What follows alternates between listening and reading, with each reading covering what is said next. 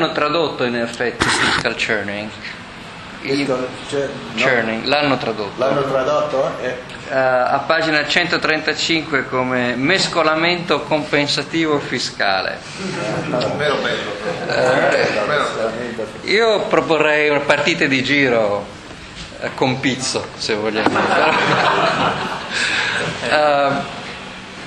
io ho molto poco in realtà da dire. Ho, ho, Due o tre commenti. Eh, il primo è che in realtà, eh, e questo vale anche per la situazione italiana, nessuno o sono molto pochi quelli che continuano ad affermare che la spesa pubblica sia efficiente o che un burocrate o un politico siano dotati di particolari qualità manageriali che consentono loro di eh, produrre beni e servizi meglio di qualcuno che ehm, rischia quattrini suoi.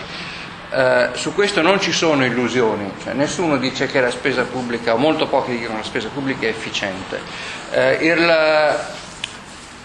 eh, l'argomentazione essenziale per sostenere oggi la spesa pubblica in Italia e direi nell'Unione Europea è una motivazione di tipo politico, e cioè è la raccolta del consenso eh, e questo consenso viene raccolto non tanto attraverso la redistribuzione, eh, così come eh, ci viene spesso eh, suggerito, perché come giustamente eh, questi dati pongono in evidenza eh, non si, non, si ridistribuisce affatto, è una partita di giro. Come dicevo prima con Pizzo, cioè chi effettivamente è un beneficiario netto è la burocrazia cioè è l'addetto nel settore pubblico.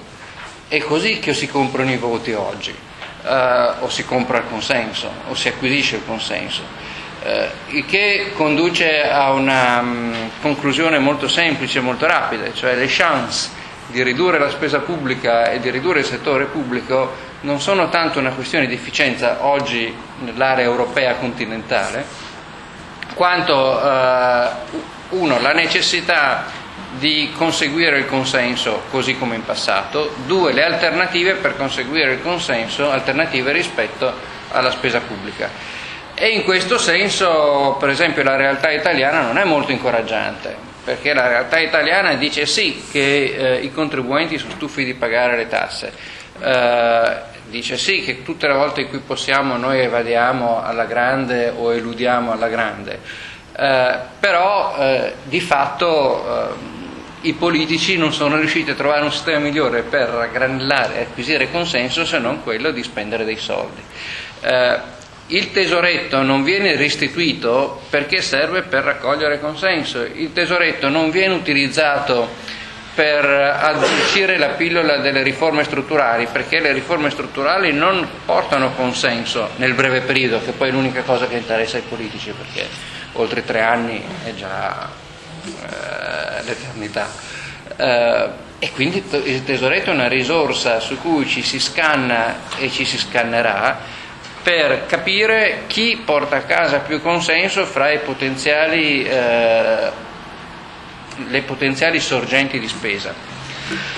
Eh, è un ragionamento questo che non ci inventiamo certo oggi. Bismarck eh, a fine Ottocento l'aveva detto in modo molto chiaro. Io non sono né liberista né socialista, però ho capito una cosa molto chiara e questa me l'ha spiegata Napoleone III. E cioè che se noi vogliamo creare consenso eh, nei confronti di uno Stato pangermanico forte, eh, siamo ancora prima del 1870, 71, dobbiamo assolutamente legare gli interessi dell'individuo agli interessi dello Stato. Questo per me, Bismarck, vuol dire per esempio pensione, stato sociale minimo, minimo perché non posso tassare più dell'8-10% a cui facevamo riferimento prima.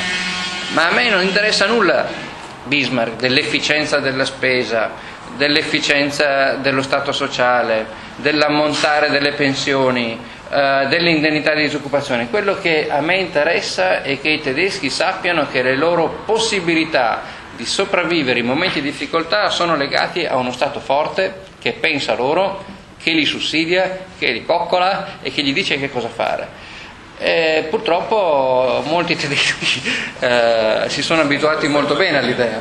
Eh, ancora per molti decenni successivi, ma anche nel dopoguerra, eh, le difficoltà nella riforma che incontrò Erhard eh, furono legate al fatto che il comparto industriale tedesco, la classe dirigente, chiamiamola così, tedesca, era abituata a una stretta collaborazione con lo Stato e lo Stato diceva loro che cosa fare, in quali settori investire e li motivava e li incentivava e gli assicurava protezioni.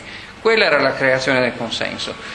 Eh, in molti paesi, per fortuna, eh, si è capito che si può creare, non in Italia, ma si è capito che eh, si può creare consenso dando agli individui la possibilità di arricchirsi, di crescere e di migliorare le proprie condizioni, eh, magari lavorando anche un po'. Eh, in Italia questo è più difficile da comprendere, ci vorrà qualche anno, ci vorrà qualche disastro in più.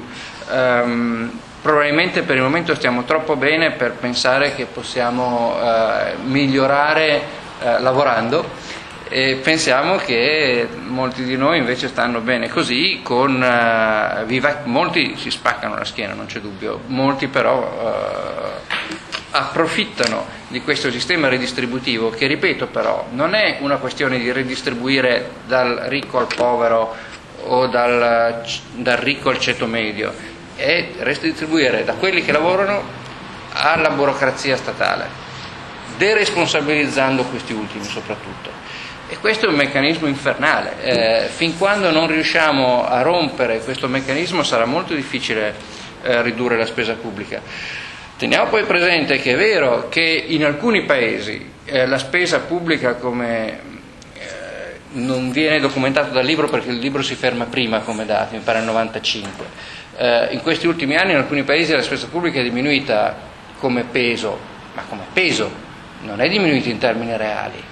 Eh, cioè, eh, se noi la vediamo dal punto di vista del contribuente, quando io eh, vi rubo o comunque aggredisco il vostro reddito e vi porto via 30.000 euro, non è che il mio furto diventi eh, minore soltanto perché vi porto via 30.000 su 60 anziché 30.000 su 50. Sempre furto è e, senza, e sempre 30.000 sono, anzi in termini reali il furto è cresciuto, è diventato più leggero. Ma quando voi assalite una banca non credo che il giudice vi dia uno sconto di pena perché assalite Unicredito piuttosto che la banca popolare eh, di Abbiategrasso